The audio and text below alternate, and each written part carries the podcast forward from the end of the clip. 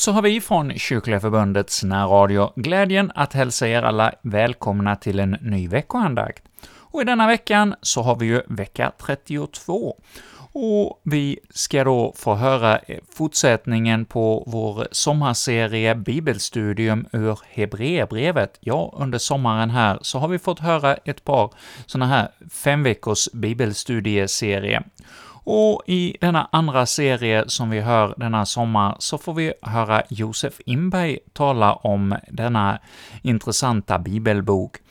Men innan vi hör eh, Josefs fjärde program idag i denna serie, så ska vi få höra Gustav Adolf Danell sjunga för oss salmen 40 i 1937 års psalmbok, O Jesu Krist som mandom tog. Och efter denna psalmsång så får vi sen då höra Josefs studium i Hebreerbrevet. Och slå gärna upp din bibel på det andra kapitlet och följ med i dagens sändning. Mm.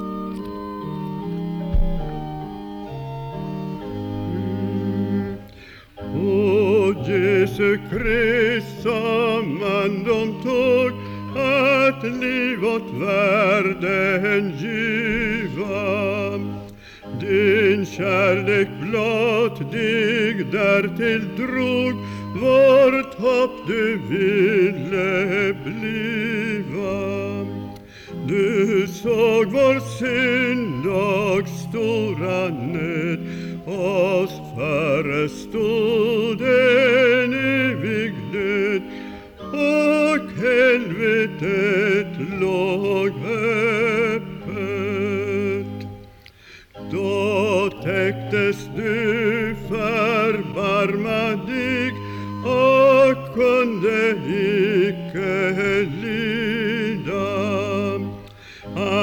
mörkrets makt oss tog till sig. Du ville för oss strida. Du kom till oss i världen ned. Beredde oss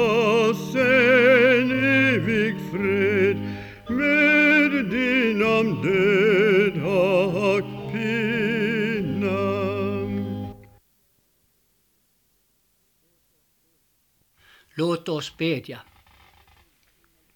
Herre Gud, himmelske Fader, du som har utgivit din egen son ut i oro och ångest för att vi skulle ha frid genom honom. Hjälp oss så att vi endast på honom grundar vår tros visshet så att vi kan ha ro till våra själar. Vederkvick oss med ditt ord Benåda oss redan här på jorden med den frid som är en försmak av Guds folks sabbatsvila. Led oss med din heliga Ande så att vi blir bevarade i din frid. Genom Jesus Kristus, vår Herre. Amen. Förra gången läste vi de fyra första verserna av det andra kapitlet i Hebreerbrevet. Som så ofta i detta brev förekom det kraftiga förmaningar. Vi bör akta på det vi har hört och fortfarande hör eftersom det är ett så stort ansvar att ha fått ta emot budskapet om Guds son. Idag, när vi kommer till verserna 5 till och med 13, går författaren vidare och visar ännu tydligare vem denne Jesus Kristus, vår frälsare, är. Vi läser alltså det andra kapitlet i Hebreerbrevet, verserna 5 till och med 8. Ty det var inte under änglars välde som han lade den tillkommande världen, den som vi talar om. Däremot har någon någonstädes betygat och sagt Vad är en människa att du tänker på henne? Eller en människoson att du låter dig vårda om honom? En liten tid lät du honom vara ringare än änglarna. men krönte honom sedan med härlighet och ära och satte honom till herre över dina händers verk. Allt lade du under hans fötter. När han underlade honom allting undantog han nämligen intet från att bli honom underlagt. Om vi och ännu icke ser allting vara honom underlagt. Det är ganska lätt att läsa dessa vackra och högstämda ord på ett sådant sätt att det stora sakliga innehållet går förbi oss. Författaren har redan visat att Jesus Kristus som Guds son står högt över änglarna trots deras härlighet. Här går han nu vidare och visar att också vi människor har del i en härlighet och frälsning som gör att också vi vanliga människor kan bli ställda högre än änglarna. Författaren tar här sin utgångspunkt i den åttonde salmen i Saltaren. Detta är en psalm som vi kanske har läst hundra gånger, många av oss, utan att förstå så mycket av den. Ändå ligger där en stor och viktig del av frälsningens hemlighet förborgad. Redan där. Vad är en människa? Vad är en människa? Läser vi bara så långt skulle vi kunna tro att det är en kritisk och pessimistisk utsaga om oss människor. Ungefär som om man tänkte så här. Vad är en människa? Tja, sannerligen inte mycket. Ett stycke stoft. En varelse som går omkring och stökar här på jorden en liten tid och sen är det inte mer med henne. Det står ingenting sådant. Inte ett ord. Däremot är det tydligt att det står mycket som rör både oss människor och Herren Jesus i samma stycke. Det är nämligen talat om oss människor och Herren Jesus Kristus med de båda orden som så nära liknar varandra, människa och människoson. Som vi strax ska se blir hela vår situation förändrad. Därigenom att han inte bara kallas utan sannfärdigen också är människa. Det är det som förändrar allting för oss. Om vi skulle lämnas åt oss själva som vi är, vanliga, enkla, fattiga, syndiga människor, då vore vi inte mycket. Skulle en sådan människa vara något som Gud tänker på? Något som han bryr sig om och vårdar? Nej, det skulle också för vår tanke vara uteslutet. Men nu är poängen i det författaren skriver denna. Och han stöder sig på konung Davids av Guds ande inspirerade ord. Guds evige son har blivit människa som vi, till synes oändligt obetydlig. Först blev han ett litet barn, till och med ett flyktingbarn. Sedan hantverkare i en obetydlig småstad, närmast en by, i ett litet oansenligt land. Han rörde sig bland människorna där och på andra håll på ett sådant sätt att man inte utan vidare kunde skilja honom från andra judar. Och då hände två saker. Den ena är den att han redan mitt i sin förnedring, när han gick omkring här i sin fattigdom och under förakt och alldeles bestämt var aktad ringare än änglarna. Upprättade det mänskliga namnet vad det är att vara människa. Och det är detta vi får dela med honom.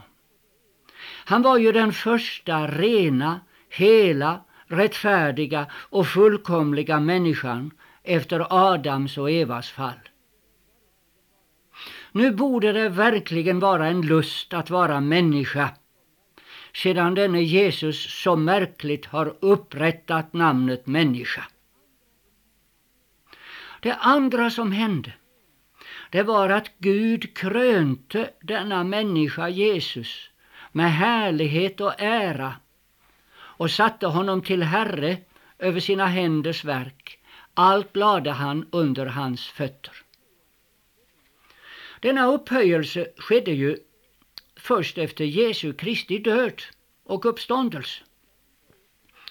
Att författaren då går så fort fram här att han förbigår lidandet och döden det beror på ämnet som han just håller på att behandla. Vad är det att vara människa? Han vill säga, det är att vara människa tillsammans med Jesus. Att vara människa för hans skull. Det har aldrig någonsin ens de härliga änglarna varit. De har aldrig varit människor tillsammans med Jesus. Jesus har låtit oss få del i båda dessa märkliga saker. Att vara människa en tid här på jorden och sedan en gång få bli förhärligade människor. Som sådana ska vi då få del i Jesu egen makt, härlighet och ära. Se bara vad författaren skriver. Jesus har blivit upphöjd att vara Herre över Guds händers verk. Allt lade han under hans fötter. Detta är på en och samma gång fullbordat och oavslutat. Segern är redan vunnen. I princip har Herren Jesus nämligen besegrat ondskan, synden, döden och djävulen. I sak, i detaljer, återstår det motstånd här och där men detta ska snart vara över. Sedan bliver också döden berövad all sin makt. Sedan allt har blivit sonen underlagt, då skall också sonen själv giva sig under den som har lagt allt under honom, och så skall Gud bli allt i alla. Första Korintierbrevet 15. Så går vi vidare i det andra kapitlet och läser verserna 9 till och med 13. 9 till och med 13. Men honom, som en liten tid hade blivit gjord ringare än änglarna, honom Jesus, ser vi för sitt dödslidande skull ha blivit krönt med härlighet och ära för att det genom Guds nåd skulle komma alla till godo att han smakade döden. Ty den för vilken skull allting är och genom vilken allting är. Honom hövdes det att när han ville föra många sina barn till härlighet genom lidanden fullkomna deras frälsningshövding. Han som helgar och de som blir helgade har nämligen alla en och samma fader. För den skull blygs han inte att kalla dem bröder. Han säger ju, jag ska förkunna ditt namn för mina bröder. Mitt i församlingen skall jag prisa dig. Så och, jag vill sätta min förtröstan till honom. Så och, se här är jag och barnen som Gud har givit mig.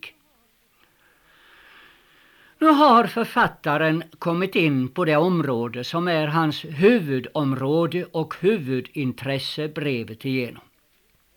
Längre fram i brevet ska det visa sig att detta huvudärende är Jesus Kristus, vår store överste präst. När han nu kommer in på ämnet sker det med orden att Jesus för sitt dödslidande skull har blivit krönt med härlighet och ära. Denna del av författarens framställning är inte alls skild från det vi nyss talade om, Jesus som en sann människa och som upprättare av den sanna mänskligheten. Tvärtom, han kommer här in på vägen och medlet för denna upprättelse. Här är författaren inne på precis samma linje som Paulus i Filipperbrevet. Kristus Jesus var till i Guds skepnad, men aktade inte jämlikheten med Gud som ett byte, utan utblottade sig själv i det han antog tjänareskepnad när han kom i människogestalt. Han ödmjukade sig och blev lydig intill döden, ja intill döden på korset. Därigenom har han fått det namn som är över alla namn, och alla tungor ska bekänna att han är Herre.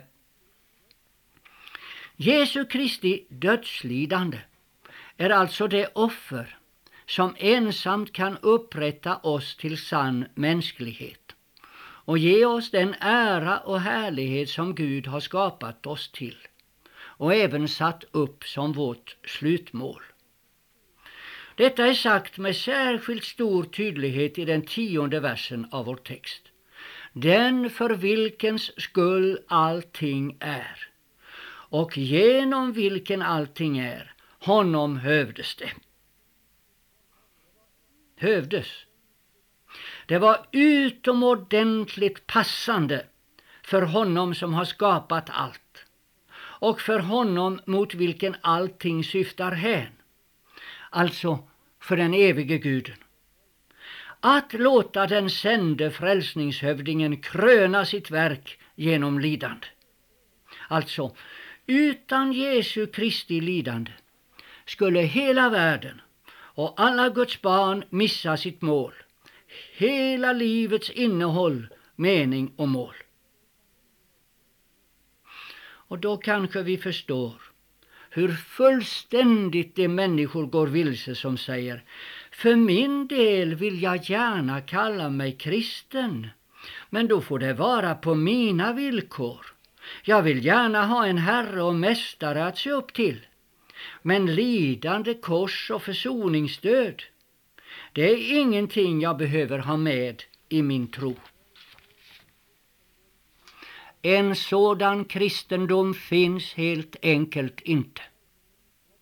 Med orden deras frälsningshövding är det sagt att det finns bara en som kan leda oss. Och endast om han får vara vår frälsare genom sitt kors, sin död och sin uppståndelse.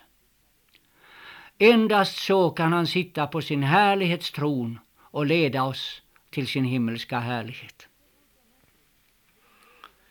Det är ganska märkligt hur den heliga Ande har låtit orden fogas samman så att de stödjer och förklarar varandra. När författaren till detta brev ska visa hur vår frälsningshövding helgar oss och därvid går så långt att han själv, den store och härlige, kallar oss sina bröder och systrar. Då tar han av alla salmer i saltaren till den tjugo andra det är ett av de huvudställen i Gamla testamentet som förutsäger den store rättfärdiges lidande och död. Det är den salmen som talar om bespottelserna av den rättfärdige, om den stora törsten, om delandet av kläderna, om lottkastningen om klädnaden och framför allt om den lidandes rop i det djupaste mörkret. Då den enda rättfärdige ropade, min Gud, min Gud, varför har du övergivit mig? Detta var inte en fråga som Jesus ställde för att själv få svar på den ur mörkret. Det var ett rop för vår skull, för att vi skulle kunna förstå att han för vår skull hade gått in i det yttersta mörkret. Det var också detta som bekräftades när han en stund senare ropade Det är fullbordat och sedan som en from jude bad sin aftonbön. I dina händer, Herre Gud, befaller jag nu min ande. Allra sist böjde han ned huvudet och gav frivilligt på den stund han själv valde upp andan. Det är om dessa ting den helige författaren talar i sitt brev.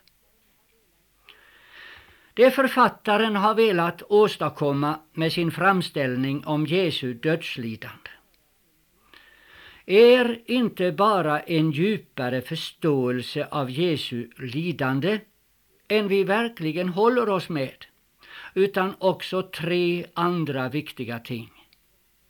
Det första är tron. Kunskap är nödvändig och den utgör den fasta grunden för den frälsande tron. Men det djupast sett nödvändiga i den frälsande tron är förtröstan, tillit. Jag vill sätta min förtröstan till honom, skriver författaren. Han visar sig också genom hela sitt brev som en stor själasörjare. Han vårdar sig om sina läsares tro när han allvarligt förmanar dem att inte någon i deras krets må hysa ett ont otroshjärta. Vart leder då tron som är förtröstan och vad ger den?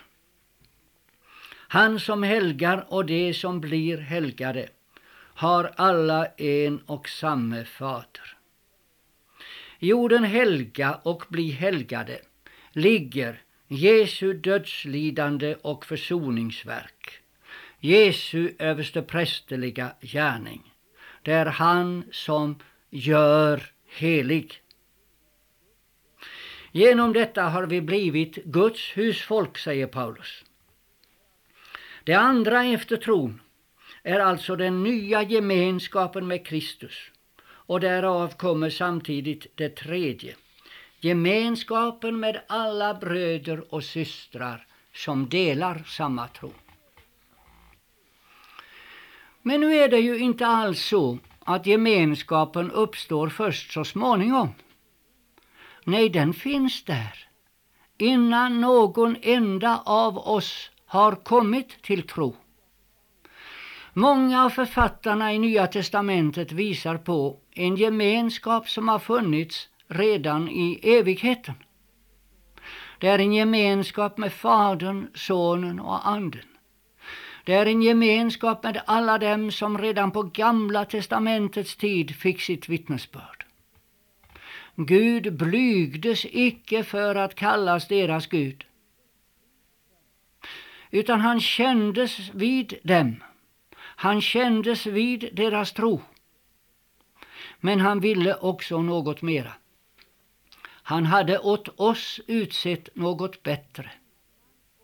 För att det inte utan oss skulle bliva fullkomnade. Som vår författare skriver mot slutet av sitt brev. Vi var alltså medräknade redan på Gamla testamentets tid.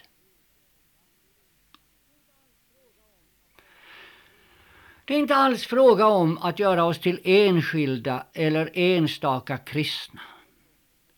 Som var för sig har det gått med Gud, som somliga älskar att uttrycka sig. Det står här i vers 12. Mitt i församlingen skall jag prisa dig. Då är det inte fråga om en liten grupp av lika troende som man har anslutit sig till eller själv har samlat ihop omkring sig. Nej, det är gamla och nya testamentets eklesia eller eklesia. Det som är kallade och församlade av Herren Jesus genom hans heliga Ande att vara ett med varandra därför att han som helgar och de som blir helgade har en och samme fader. Vår frälsningshövding vill avlägga rapport inför den himmelska tronen och säga se här är jag och barnen som du har givit mig. Låt oss bedja.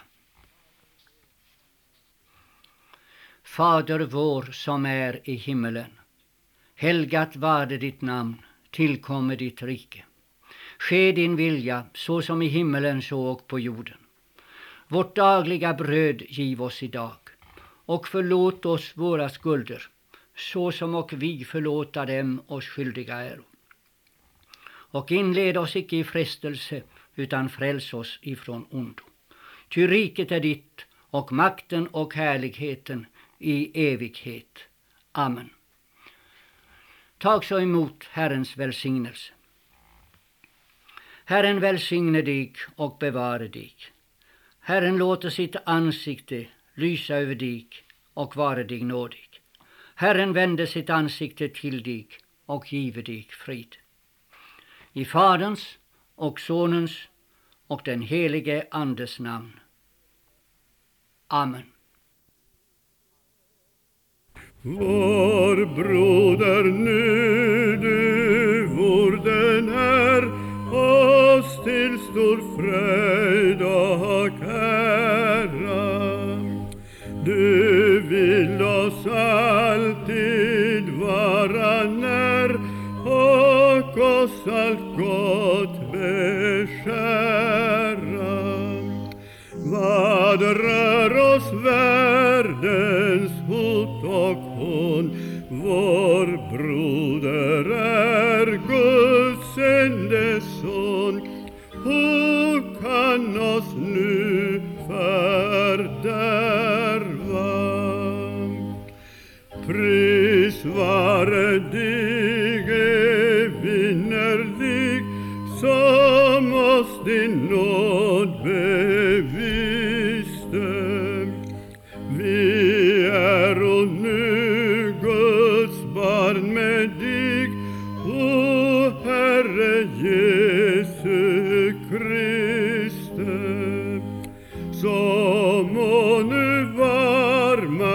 man vara glad och prisa Gud i allan stad.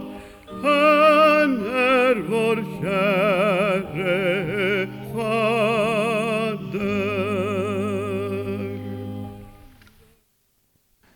Gustav Adolf Danell avslutade vår andakt precis som han inledde med att sjunga på salmen 40. Och i vårt program idag från Kyrkliga Förbundet i veckoandakten så har vi fått höra en inspelning från 1993, en återutsändning av en bibelstudieserie som vi nu är just mitt inne i. Ja, här var det det fjärde avsnittet av Josefs studium i Hebreerbrevet. Så ja, Nästa vecka så får vi höra det femte och sista programmet för den här sommaren, men ja, Josef han fortsatte sen med fler sådana här serier om utgångspunkt från Hebreerbrevet, så det kommer nog att bli så även en annan sommar att vi får höra fortsättningen, men eh, Ja, efter att vi har hört eh, nästa veckas eh, program då med Josef Inberg, så återgår vi till att eh, lyssna till andakten med utgångspunkt efter den kommande söndagens tema. Ja, vi från Kyrkliga Förbundet och jag som heter Erik Olsson säger tack för denna gång och eh, här i radion fortsätter med andra program. Och har du inte möjlighet att lyssna till eh, Kyrkliga Förbundets veckoandakt i radion, ja, då har du ju också möjlighet via vår hemsida, kyrkligaförbundet.se. Och med detta säger vi då tack för denna vecka.